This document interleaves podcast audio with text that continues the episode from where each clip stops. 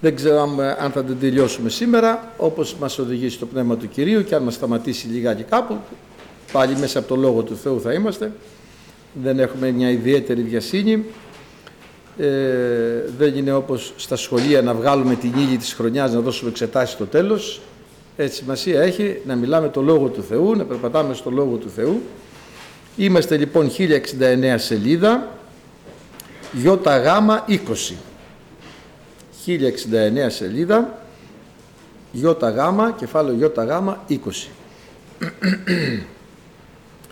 Ο δε Θεός της ειρήνης, ώστις ανεβίβασε εκ των νεκρών τον μέγα ποιμένα των προβάτων δια του αίματος της αιωνίου Διαθήκης των Κύριων ημών Ιησούν, ήθε να σας κάνει τελείους εις παν έργων αγαθών, δια να εκτελείτε το θέλημα αυτού, ενεργών εν ημίν το ευάρεστον ενώπιον αυτού, δια του Ιησού Χριστού, εις τον οποίον η, η δόξα, εις τους αιώνας των αιώνων. Αμήν.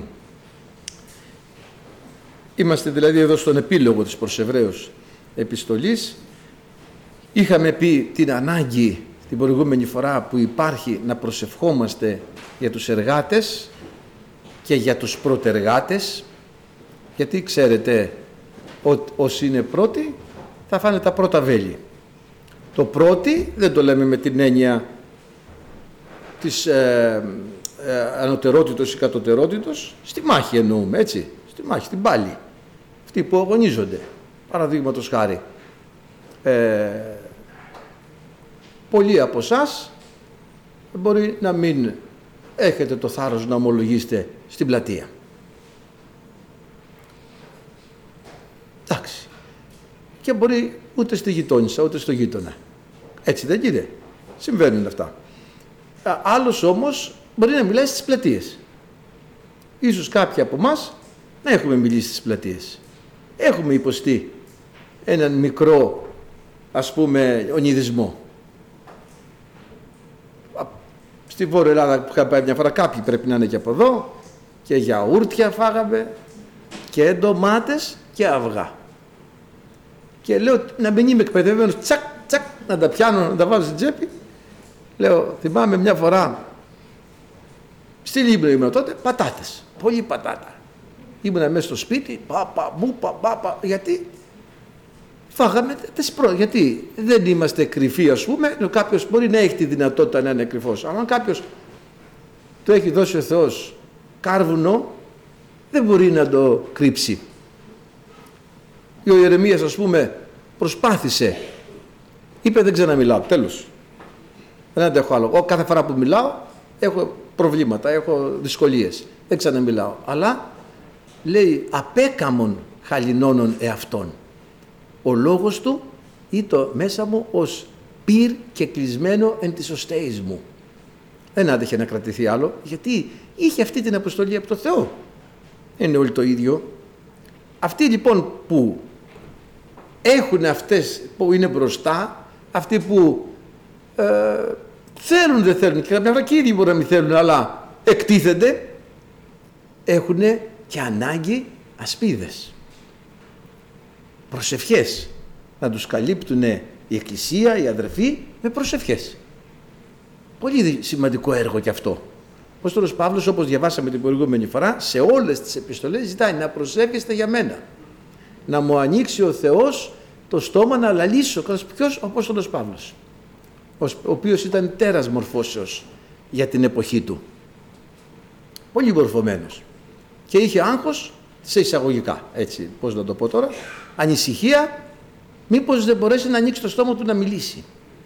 Και να προσεύχεστε να μου δίνει ο Θεός λόγο, λέει, ε. Και μου αρέσει πάρα πολύ έτσι ένα, ε, ε, ένα σλόγκαν που έχει βγάλει κάποιος και λέει «Δος μοι λόγον Λόγε, μη σιγών παρέλθης με». Εσύ ο λόγος, με κεφαλαίο, δώσ' μου λόγο να πω. Μη με προσπεράσεις χωρί ήσυχα, δηλαδή σιγανά, χωρίς να μου πεις τι να πω. Μη σιγών παρέλθεις με. Μην προσπεράς δηλαδή, χωρίς να μου πεις τι λόγο να πω κι εγώ. Δώσ' μη λόγον λόγε, μη σιγών παρέλθεις με. Είναι σημαντικό λοιπόν αδερφοί και ο Απόστολος Παύλος το ξέρει αυτό και το γνωρίζει και ζητάει τις προσευχές των εκκλησιών. Γιατί ξέρει ο Απόστολος Παύλος ότι αν ε, ο Θεός λέει δεν δώσει, δεν μπορεί κανένας να πει. Τίποτα. Κανένας. Και έτσι λοιπόν είναι ανάγκη να καλύπτουμε τους εργάτες, τους κήρυκες και όλους τους εργάτες σε κάθε ε, είδους εργάτη, να τους καλύπτουμε με τις προσευχές μας. Μην το ξεχνάτε αυτό. Δεν είναι, το ακούει ο Θεός και το θέλει και το ζητάει. Είπαμε λοιπόν την προσευχή, είπαμε για τη συνείδηση την προηγούμενη φορά, είναι σημαντικό πράγμα η συνείδηση και είπαμε μόνο το αίμα του Ιησού Χριστού καθαρίζει τις συνειδήσεις μας από την αμαρτία. Το αίμα των θυσιών στην Παλαιά Διαθήκη ήταν μια προσωρινή θα λέγαμε ανακούφιση και όχι ουσιαστική αλλά το αίμα του Ιησού Χριστού, του Ιού του Θεού καθαρίζει μας από πάσης αμαρτίας. Ευχαριστούμε τον Θεό. Δηλαδή ο άνθρωπος που θα μετανοήσει και θα ζητήσει από τον Κύριο τους χωρέσει την αμαρτία είναι σαν να μην την έκανε. Δεν λογίζεται λέει. Μακάριος ο άνθρωπος στον οποίο ο Κύριος δεν λογίζεται αμαρτία. Δηλαδή δεν του λογαριάζει. Σαν να μην το έκανε. Σαν να μην το έκανε. Την ξεχνάει ο Κύριος.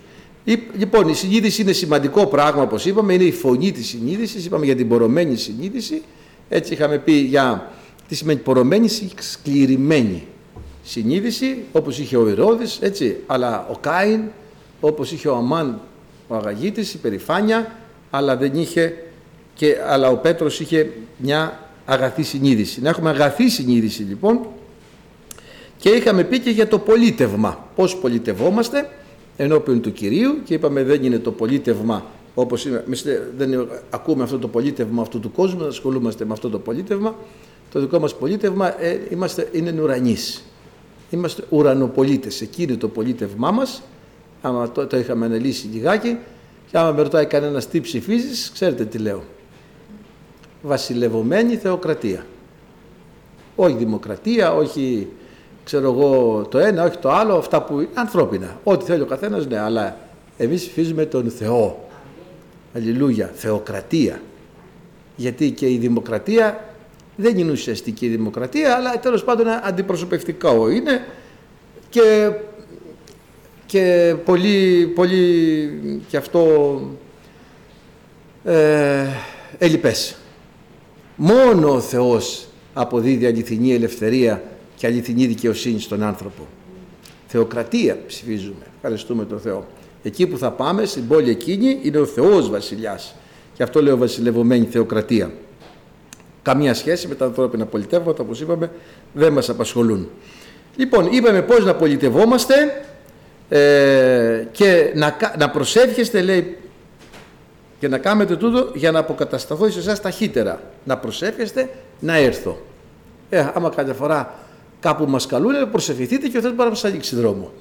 Έτσι δεν είναι; Και είναι, είναι λοιπόν σημαντικό. Προσεύχεστε να έρθω. Και οι αδερφοί παρακαλούσαν τον Κύριο και λέγανε Κύριε σε παρακαλώ στείλε τον Αποστολό σου γιατί έχουμε ανάγκες πνευματικές.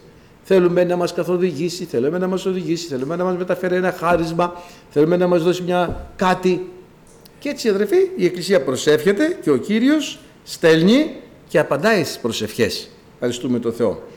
Τώρα συνεχίζει ο δε Θεός της ειρήνης αμέσως αμέσως δίνει ένα χαρακτηριστικό στο Θεό ότι είναι Θεός της ειρήνης. Πρώτα είναι Θεός, αλλά τι Θεός, της ειρήνης. Τι είναι ειρήνη; Τι είναι ειρήνη για την οποία α, όλοι αγωνίζονται αδερφοί αγαπητοί, ο Θεός της ειρήνης. Τι είναι, είναι η ειρήνη είναι και εξωτερική και εσωτερική. Η ειρήνη δεν είναι η του κοινός, δηλαδή όπως ο σκύλος με ξαπλώνει και λες τι ειρήνη έχει αυτός. Δεν έχει ειρήνη, είναι, είναι ο τύπος του αυτός. Δεν είναι ότι έχει ειρήνη, άμα σηκωθεί και ουρλιάζει θα, τι θα γίνει.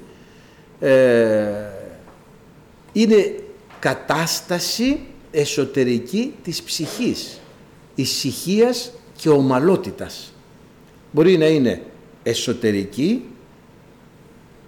οικογενειακή, κοινωνική, πολιτιακή και διακρατική.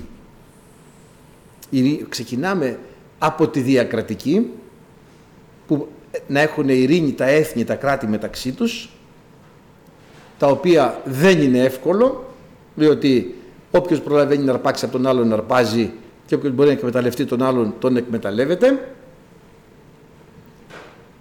Ε, και έτσι είναι πολύ δύσκολη η ισορροπία και στη διακρατική ειρήνη. Προχωράμε στην πολιτιακή ειρήνη, στο κράτος μέσα το ίδιο εσωτερική ειρήνη, γιατί ξέρετε άμα δεν υπάρχει εσωτερική ειρήνη υπάρχει ευημερία. Εμείς που είμαστε στρατιωτικοί κάποια φορά και οι φίνες μας λέγανε σας ταΐζουμε και κάθεστε. Δεν είναι έτσι. Γιατί ο στρατός εξασφαλίζει την ειρήνη. Έτσι δεν είναι. Στα ανθρώπινα μιλάμε τώρα, έτσι, όχι στο... Δεν εξασφαλίζει την ειρήνη. Ας πούμε, αύριο να πούνε εδώ οι κυβερνήσει, η κυβέρνησή μας, ε, ξέρετε κάτι, δεν χρειάζεται ο στρατός, τον κλειδώνουμε. Να δείτε τι θα γίνει. Να δείτε τι θα γίνει. Δεν θα υπάρξει ειρήνη εσωτερική, δεν θα υπάρξει ειρήνη εξωτερική, ε, δηλαδή από εχθρούς εξωτερικούς, ε, και δεν θα υπάρξει αστυνομία. Δεν χρειάζεται. Ξέρετε τι θα γίνει; Δεν θα μείνει τίποτα όρθιο. Τίποτα.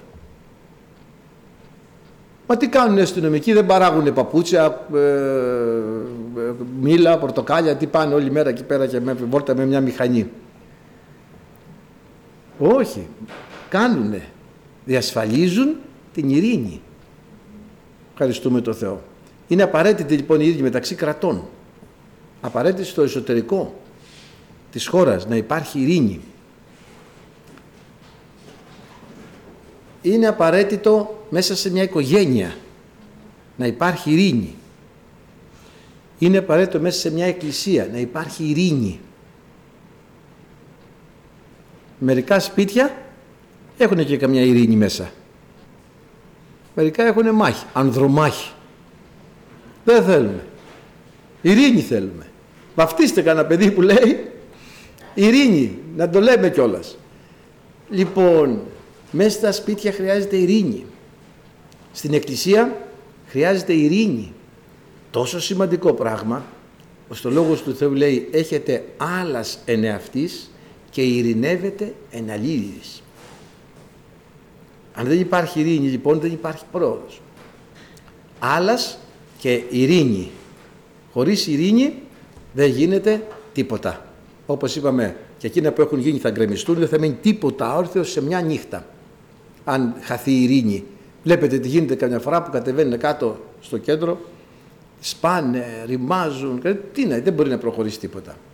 Η ειρήνη λοιπόν δεν έρχεται με συμφωνίες. Δεν έρχεται με υπογραφές. Έγινε ο ΟΗΕ, Οργανισμός Ηνωμένων ΚΤΕ, παλιά ήταν ΚΤΕ Κοινωνία των Εθνών, ο ΟΗΕ, δεν έχει ειρήνη, δεν τον ακούει κανένας, δεν γίνεται τίποτα με αυτά.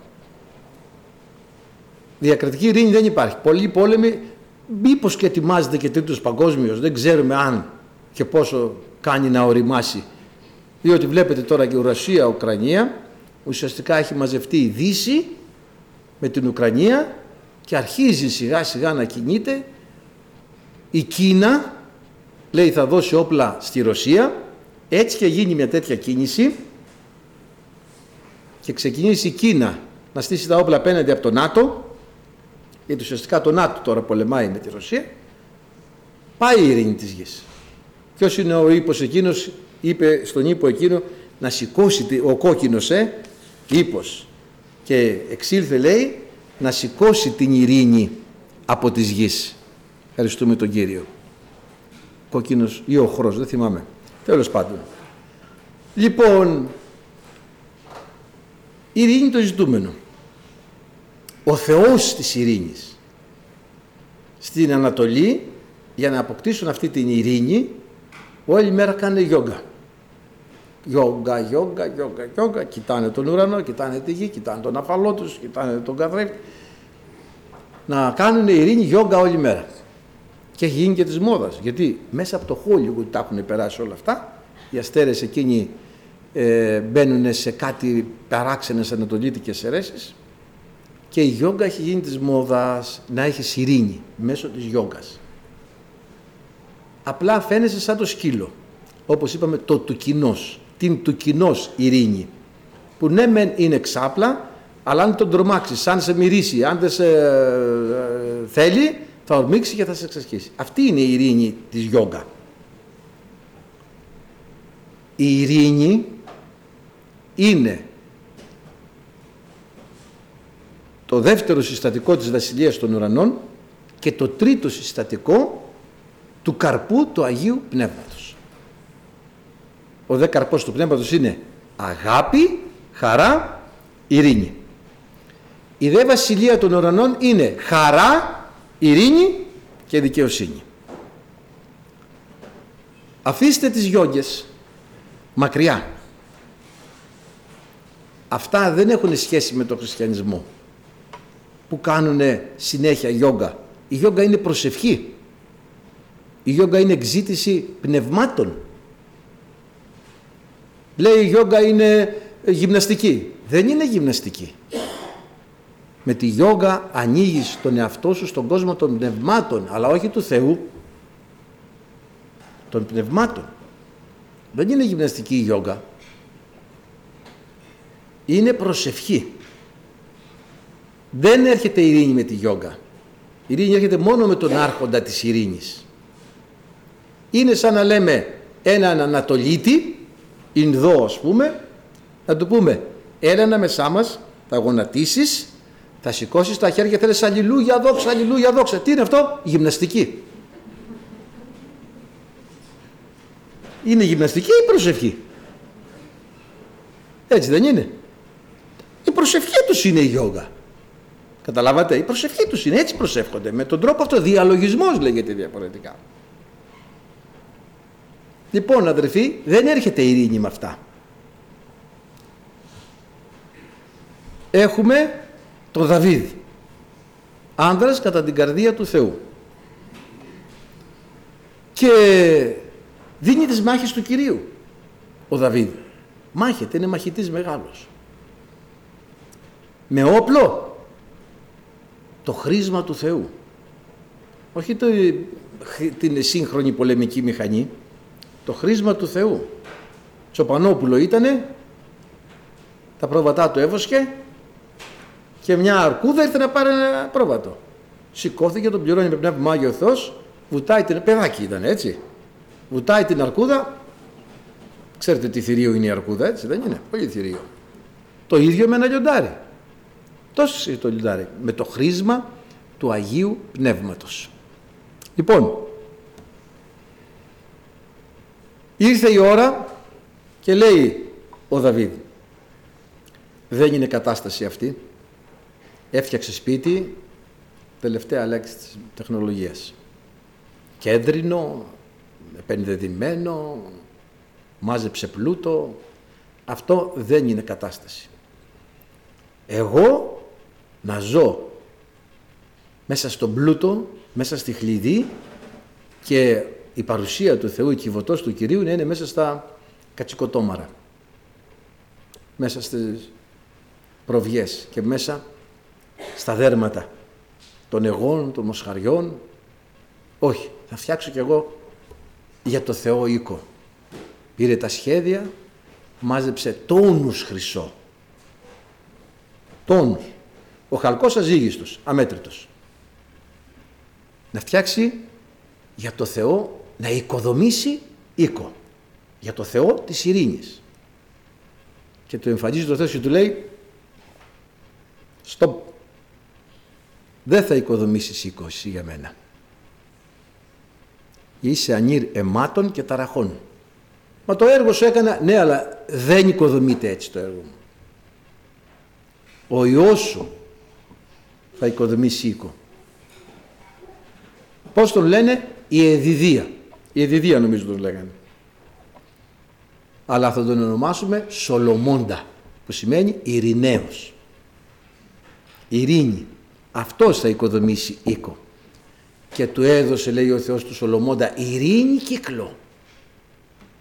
Δεν υπήρχε ούτε επίβουλος ούτε εχθρός. Και μέσα στην ειρήνη ήρθε η οικοδομή. οικοδομή του ναού. Ο Θεός είναι Θεός της ειρήνης. Όπου υπάρχει ειρήνη, υπάρχει ο Θεός. Θυμάμαι μια φορά, πέθανε ο πατέρας μιας αδερφής, πολύ πολύ δυνατής αδερφής, με παρουσία Θεού πολύ έντονη. Στη ζωή της με πραγματικά εμπειρίες ε, που και να τις πούμε καμιά φορά, δεν θα γίνονται αποδεκτές από όλους, ακόμη και από τους αναγεννημένους. Λοιπόν, πεθαίνει ο πατέρας της, ο οποίος δεν είχε μπει στην εκκλησία, τελευταία στιγμή όμως σώθηκε, αλλά τον θάψαν ορθόδοξα, δεν ξέρω, είχε και άλλα αδέρφια και τον πήραν. Αυτή το πράγμα που έγινε στην κηδεία να επικρατεί απόλυτη ειρήνη.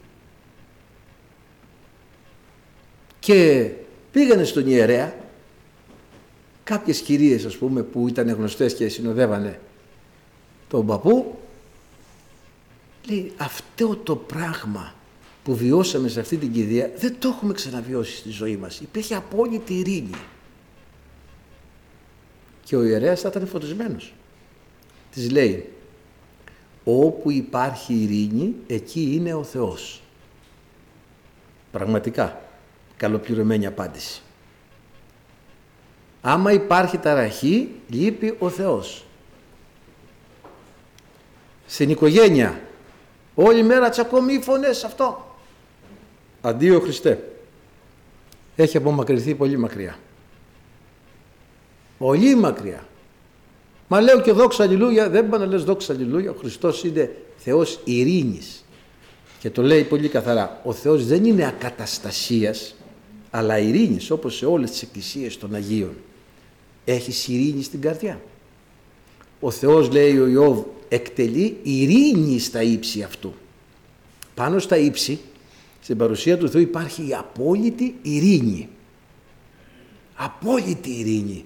Εκεί θα καταλάβουμε πόσο μεγάλο αγαθό είναι αυτή η ειρήνη. Άμα μέσα στο σπίτι σου έχεις ταραχή, λείπει ο Χριστός. Μάμε μια φορά, τσακωνόταν ένα ανδρόγυνο όλη την ώρα. Ένας άλλος, ένας άλλος, ταραχή όμως. Όχι τσακωνόταν με την κακή, δηλαδή σκληρά έτσι πώ το λέμε, αλλά όλη την ώρα ένταση. Όλη την ώρα λόγια. Όλη την ώρα. Λοιπόν, από τις πολλές φορές όταν κάποια στιγμή τσακωθήκαν αρκετή ώρα, αρκετή ώρα, αρκετή ώρα, δεν το βάζανε γλώσσα μέσα. Αμάν λέει η αδερφή, η σύζυγος. Τι έγινε της λέει ο άντρας. Ο Χριστούλης. Λέει εκείνη την ώρα βλέπει στη γωνία ένα Χριστούλη τόσο δάσα γκουγκλάκι είχε σηκωμένα κάτι χεράκια μικρά. Θα προσευχηθεί για αυτούς.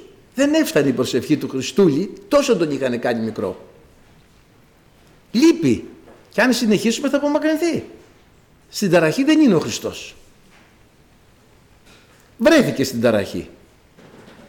Πήγαινε να περάσουν απέναντι. Έγινε φουρτούνα, έγινε ταραχή. Οπ, σιώπα, ησύχασον. Και τα κύματα, τσιμουδιά. Λάδι η θάλασσα. Αυτός είναι ο Θεός της ειρήνης αδέρφια. Όπου υπάρχει, υπάρχει σε εκκλησία ταραχή, ακαταστασία, Θεός δεν υπάρχει. Μα έχουμε αναγεννηθεί, έχουμε λάβει πνεύμα Άγιο, καλά κάναμε. Δεν κάναμε άσχημα. Αλλά άμα δεν έχουμε μέσα στην εκκλησία ειρήνη, ο Χριστός λείπει. Έτσι το λέμε καμιά φορά και στα πρεσβυτέρια με τους αδερφούς που κάνουμε. Πούμε, δεν, τι να απαιτήσει ο ένας από τον άλλον, ας πούμε, πούμε αδελφοί, γιατί δεν ε, σώσατε πέντε ψυχές, γιατί δεν βαπτίσατε δέκα ψυχές, αδελφοί, γιατί δεν θεραπεύσατε δέκα ασθενείς, γιατί, γιατί, γιατί. Μπορούμε να ζητήσουμε από κανέναν κάτι τέτοιο, όχι, αυτά είναι, τα δίνει ο Θεός. Όμως την ειρήνη είμαστε υποχρεωμένοι εμείς να τη διασφαλίσουμε και στα σπίτια μας και στην εκκλησία και στις καρδιές μας. Πρώτα όμως στις καρδιές μας. Εσωτερική ησυχία. Μερικοί μπορεί να φαίνονται ήσυχοι αλλά εσωτερικά δεν έχουν ησυχία. Έχουν ταραχή.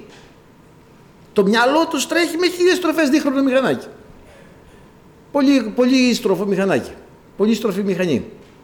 Δεν μπορούν να ησυχάσουν ούτε στο, ούτε στο μαξιλάρι τους. Πολλοί δεν μπορούν να μείνουν το σταγόνατα. Πέντε λεπτά όρθιοι, ξανά πέντε λεπτά όρθιοι. Μια βόλτα, μια κουβέντα, ξανά πέντε. Δεν έχουν ησυχία μέσα στην καρδιά τους. Δεν έχουν ειρήνη. Ο Θεός είναι Θεός ειρήνης, αδέρφια. Καμιά φορά που μιλάμε από τον άμβονα βλέπουμε κανέναν κάπου κάπου να παίρνει έναν υπνάκο. Και λέω δύο τεινά. Ή είναι πολύ κουρασμένος ή έχει πολύ ειρήνη. Οπότε αφήστε τον. Αν είναι κουρασμένος αφήστε τον να ξεκουραστεί. Αν έχει πολύ ειρήνη πίσω αφήστε τον γιατί μην, τον, μην τον ταράζετε. Ευχαριστούμε τον Θεό. Αφήστε τον. Μπορεί να δει και κανένα καλό όνειρο και να ευλογηθούμε όλοι. Δόξα τω Θεώ. Να ζητάμε από τον Κύριο ειρήνη. Η ειρήνη, όπως και η αγάπη, δεν είναι χαρίσματα δυστυχώς. Η προφητεία είναι χάρισμα. Ξέρω εγώ, οι γλώσσες είναι χάρισμα. Η ειρήνη δεν είναι χάρισμα. Αλλά είναι κατάκτηση. Είναι καρπός του Αγίου Πνεύματος. Και ξέρετε πόσο εύκολα μπορούμε να τη χάσουμε αδερφοί την ειρήνη μας. Υπάρχει ένας εχθρός ο οποίος είναι ταραχοποιός και δημιουργεί τις καταστάσεις τόσο πολύ στη ζωή μας έντεχνα ώστε να χάσουμε την ειρήνη μας. Και ξέρει τι είναι εκείνο που μας ενοχλεί πολύ. Και αυτό φέρνει μπροστά μας συνέχεια. Δεν αντιμετωπίζεται όμως με αυτόν τον τρόπο. Πώς θα αποκτήσω ειρήνη; Θα πληρώνεσαι με πνεύμα Άγιο. Όταν όμως λέμε θα πληρώνεσαι με πνεύμα Άγιο, όχι απλά μίλησα γλώσσες, αλλά θα αφήνεις το πνεύμα του Θεού να σε φέρνει σε επαφή με το Θεό. Η ειρήνη λοιπόν φέρνει οικοδομή της παρουσίας του Θεού.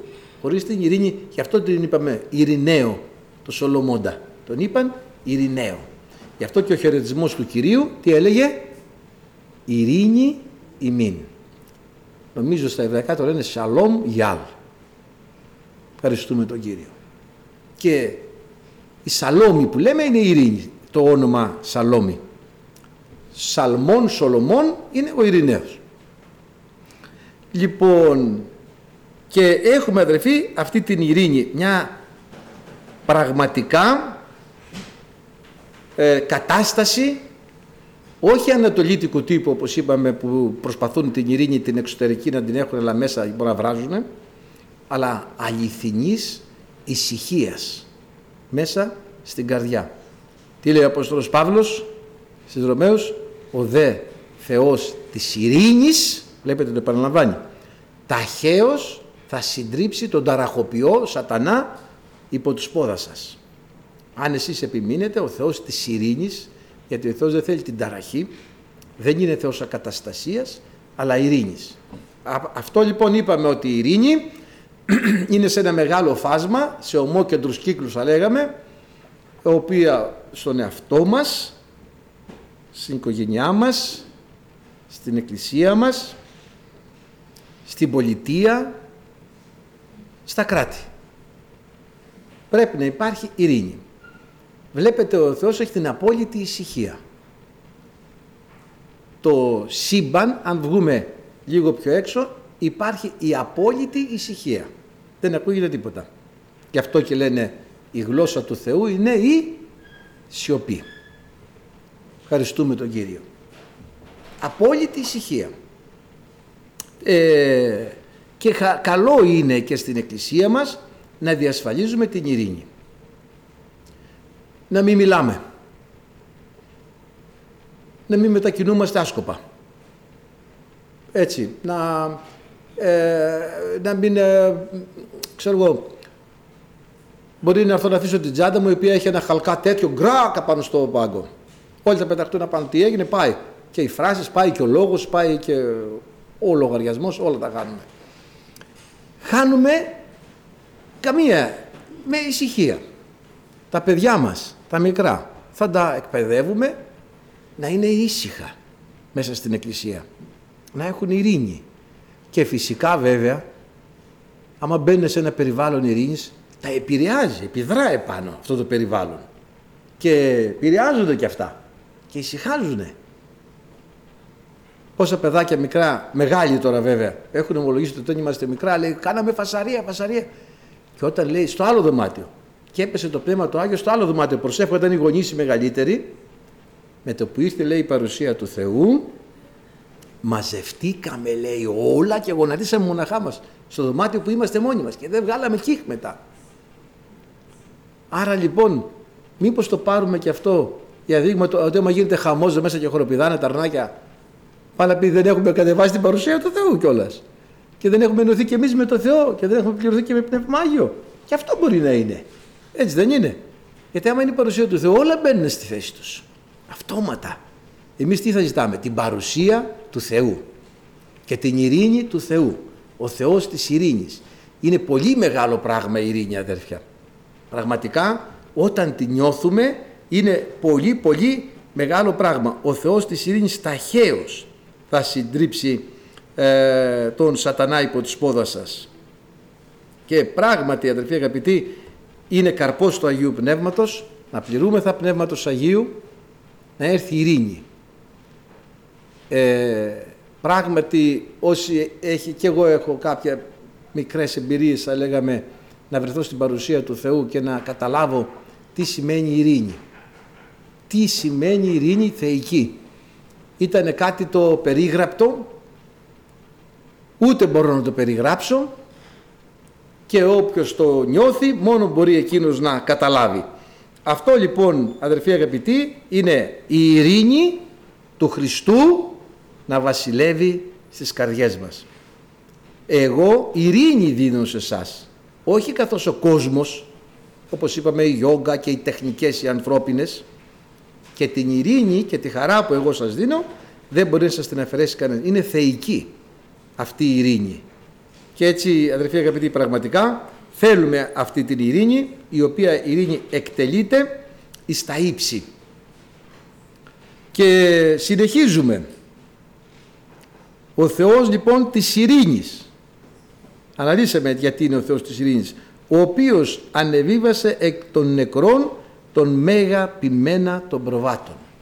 Ο Θεός της ειρήνης που ανεβίβασε εκ των νεκρών τον μέγα ποιμένα των προβάτων. Λοιπόν, αν, ανεβίβασε εκ των νεκρών. Ξέρετε τι σημαίνει αυτό; Ανάσταση. Και αυτή είναι η ελπίδα. Αυτός λοιπόν μας δίνει τώρα τα χαρακτηριστικά του Θεού που θα μας δώσει την ευχή ο Απόστολος Παύλος. Δηλαδή είναι ο Θεός της ειρήνης, είναι ο Θεός που θα μας αναστήσει, λέει εδώ, ανέβεται τον νεκρό, τον μέγα ποιμένα των προβάτων. Ε, και να σας πω κάτι, ο Χριστός ανέστησε, ο Θεός ανέστησε το Χριστό τον ποιμένα τα πρόβατα θα τα αφήσει. Τα πρόβατα δεν θα τα αναστήσει. Εμάς δεν θα μας αναστήσει. Αφού ανέστησε τον πειμένα, τον μέγα πειμένα των προβάτων, άρα και εμάς θα μας αναστήσει αδερφοί, γιατί πραγματικά είναι ο ποιμένας. Και ξέρετε ο ποιμένας, εδώ ο μέγας ποιμένας των προβάτων, είναι, αυτό το έχει πει από τον ε, Ισαΐα ο Κύριος, εδώ το γράφει ο Απόστολος Παύλος ε, και είναι για το Μωυσή που τον ανεβίβασε μέσα από τη θάλασσα, στην έρημο και τα λοιπά ε, κάτι αντίστοιχο δηλαδή με το Μωυσή από ό,τι λέει εδώ για τον Χριστό και ήταν δηλαδή αυτόν που χρησιμοποίησε ο Κύριος για ποιμένα στην Παλαιά Διαθήκη και είναι να δούμε Ξηγάμα 11. Τότε ενεθυμήθητε αρχαίες ημέρας των Μωυσήν, των λαών αυτού, πού είναι ο αναβιβάσας αυτούς από τις θαλάσσης μετά του ποιμένος του ποιμνίου αυτού. Βλέπετε, ποιμένος ο Μωυσής, το ποίμνιο ο λαός. Ο οδηγήσας αυτούς δια της δεξιάς του Μωυσέως. Με τον ένδοξο βραχίον αυτού, ο διασχίσας τα είδατε έμπροσθεν αυτόν για να κάνει σε αυτόν όνομα αιώνιο και τα λοιπά. Λοιπόν, αυτός είναι ο Μέγας Ποιμένας, ο Μωυσής στην Παλαιά Διαθήκη, ο Χριστός στην Καινή Διαθήκη. Ο, στην Καινή Διαθήκη βέβαια το Μέγας δεν είναι ότι είναι ο μοναδικός Μέγας. Οι υπόλοιποι ποιμένες είναι ποιμένες κατά τη διακονία, όχι κατά την ουσία, ένας είναι ο ποιμένας. Γι' αυτό και ο Απόστολος Πέτρος λέει όταν φανεθεί ο αρχιπιμήν, αυτός είναι ο ποιμένας ο αληθινός, αυτός είναι ο ποιμένας ο πραγματικός. Ε, οι, οι ποιμένες που είναι εδώ στη γη είναι με μερικοί θα λέγαμε με μεταβίβαση εξουσιών, αλλά ο απόλυτος ποιμένας είναι ο Ιησούς Χριστός. Και τα πρόβατα έχουν επιμένα τους τον Ιησού Χριστό. Δεν έχουν ανθρώπους. Ναι, υπάρχουν κάποιοι άνθρωποι στην υπηρεσία. Αλλά ο αληθινός ποιμένας όλων μας είναι ο Ιησούς Χριστός. Ο Μέγας ποιμήν. Ο οποίος τι κάνει; Ποιμένει τους ποιμένες. Έτσι δεν είναι. Οδηγεί τους οδηγούς. Διδάσκει τους δασκάλους. Γιατρεύει τους γιατρούς. Αυτός είναι ο μέγας ποιμένας των προβάτων. Ευχαριστούμε τον Κύριο. Αυτός είναι ο αρχιπιμήν, ο Χριστός. Το λέει στον Ιωάννη στο Γιώργο. Εγώ είμαι ο ποιμήν, ο καλός. Οι άλλοι ποιμένες απλά ποιμένες. Το καλός μόνο στον Κύριο αρμόζει, πουθενά άλλο.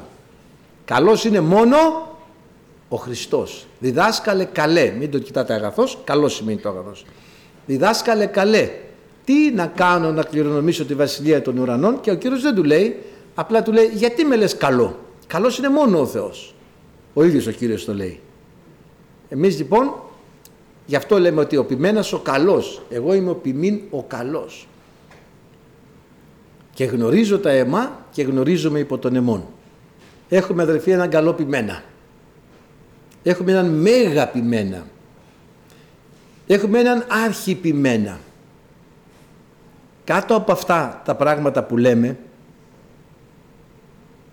δεν είναι δυνατόν το πίμνιο να ανησυχεί.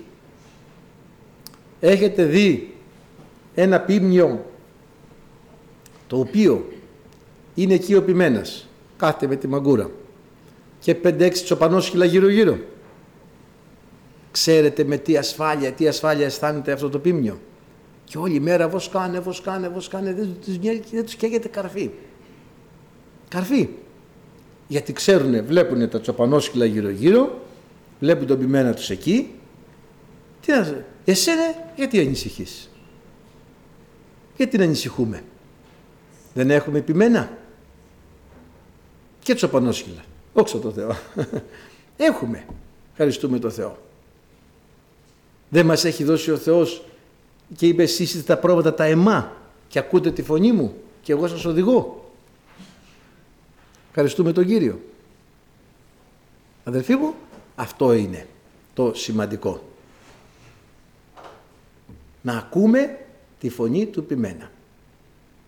Οι λόγοι των σοφών είναι ως βούκεντρα λέει επεπιμένα, επεπιχμένα υπό των διδασκάλων εδόθησαν δε αυτοί οι λόγοι των σοφών παρά του αυτού ποιμένος. Όλα από αυτό το ποιμένα απορρέουν.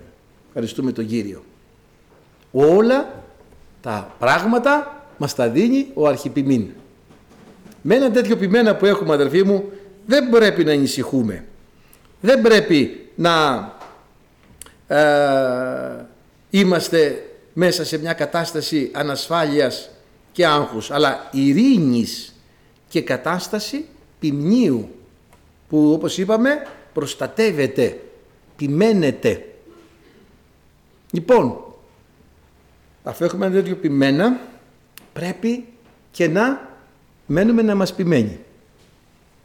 Και μας ποιμένει δια των ποιμένων των επίγειων οπωσδήποτε με τους διακονίες, με τα χαρίσματα έτσι, με όλα αυτά μας ποιμένει ο ποιμένας ο καλός.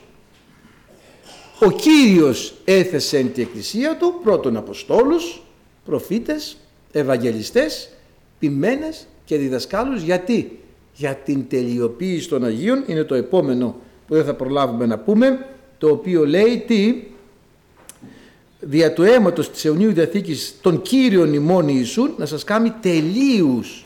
Πώς θα τελειοποιηθούμε, πώς θα μας κάνει τελείους. Μας θέλει τέλειους, ναι. Και αν πω ένα μικρό ψεματάκι, δεν πρέπει. Και αν κάνω μια μικρή αμαρτία, δεν πρέπει. Συνήθως, όταν ε, ενημερώνουμε τους ανθρώπους σύμφωνα με το Λόγο του Θεού ότι είναι αμαρτωλοί, λένε εγώ είμαι αμαρτωλός. Ούτε μυρμήγκι δεν έχω πειράξει. Και πράγματι τους λέω αυτό που λέτε είναι αλήθεια. Μερμήγι δεν πήραξες, αλλά ελέφαντας σκότωσες. Πράγματι οι άνθρωποι έχουν φτάσει στο σημείο να διηλίζουν τον κόνοπα και να καταπίνουν την κάμιλο. Να έχουν κάνει τα έσχη της ζωής τους και να λένε εγώ δεν έχω κάνει τίποτα. Σκότωσα κανέναν. Δεν σκότωσα, δεν έκλεψα, δεν είπα ψέματα. Και έχουν κάνει τα μύρια όσα. Δεν έχω μερμήγκι πειράξει. Όταν ακούω άνθρωπος να μην πειράζει τα μερμήγκια, αλλά να μην έχει πρόβλημα με τους ελέφαντες, εντάξει, αυτό τα ανώτερα θηλαστικά, αυτό δεν μπορείς να το ξεπεράσεις εύκολα αδερφή. Έχουμε λοιπόν και αυτή την υποχρέωση να ενημερώνουμε τους ανθρώπους ότι είναι αμαρτωλοί και ότι πρέπει να μετανοήσουν οι άνθρωποι αδερφοί γιατί πραγματικά ε, αν δεν μετανοήσουν τι είχαμε πει πάντες ομοίως θέλετε απολεστεί. Λοιπόν, ε, ο ποιμένας λοιπόν των προβάτων και ο, ο Θεός της ειρήνης που ανεβίβασε από τους νεκρούς τον ποιμένα των προβάτων δια του αίματος της αιωνίου Διαθήκης, εδώ θα μείνουμε λίγο γιατί το αίμα ε, της Παλαιάς Διαθήκης δεν ήταν αιώνια η Παλαιά, αλλά ήταν μέχρι να έρθει η τελειότητα. Η Παλαιά Διαθήκη, γι' αυτό διαβάσαμε σε προηγούμενα κεφάλαια της ίδιας επιστολής, ότι το παλαιούμενο και γυράσκον είναι πλησίον αφανισμού και πραγματικά αδερφοί αγαπητοί, ε, αυτός ο Θεός της ειρήνης που έκανε αυτή την Ανάσταση και ανέστησε τον ποιμένα, επομένως αναστήσει και τα πρόβατα, δια του αίματος της αιωνίου Διαθήκης των Κύριων ημών Ιησούν, ήθε να σας κάνει τελείους εις παν έργων αγαθών. Εδώ λοιπόν μπορεί να κάνω κάποια καλά έργα να μην έχω τελειότητα. Ό,τι καλό έργο και αν γίνεται, όταν δεν γίνεται στο όνομα του Ιησού Χριστού και με την ε, οδηγία του Ιησού Χριστού είναι ρυπαρό. Μα ξέρεις τι εγώ έκανα ε, αυτή τη δωρεά σε μια οικογένεια. Έκανες ξέρω αυτή τη δωρεά σε μια οικογένεια. Πού τα βρήκες αυτά που του δώσες. Μήπως τα έχεις κλέψει από πουθενά; Όχι άμεσα, αλλά έμεσα. Ε, μήπως αυτό που έκανες εμπεριέχει αυτοδικαίωση.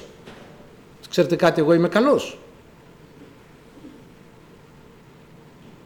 Μόνο αυτά θα σας κάνει τελείωση πάνε έργων αγαθών. Μόνο ο Κύριος μπορεί αδερφοί αγαπητοί, γι' αυτό λέει και στους Εφεσίους να περπατήσετε σε έργα αγαθά τα οποία προετοίμασε ο Θεός δια τους αγαπώντας Αυτόν.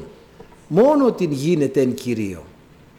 Ξέρετε ότι υπάρχει μια έκφραση που λένε οι άνθρωποι μεγάλες παροχές, μεγάλες ενοχές. Πολλοί άνθρωποι πάνε να ξεπλύνουν τη ζωή τους, τη συνείδησή τους και τα υπόλοιπα μέσω μεγάλων δωρεών. Μπορεί να έχουν τύψεις συνειδήσεως, να έχουν εξαπατήσει, να έχουν αδικήσει τους εργαζομένους τους, να έχουν εξαπατήσει να κερδίσανε πλούτη, δεν ξέρω και εγώ τι, και μέσα από μεγάλες δωρεές να θέλουν να ξεπλύνουν τη συνείδησή τους. Δεν είναι τέλεια αυτά τα έργα, ούτε λαμβάνονται υπόψη μεγάλες παροχές, μεγάλες ενοχές. Όμως θα σταματήσουμε εδώ αδερφοί και θα συνεχίσουμε με τη χάρη του Θεού την άλλη φορά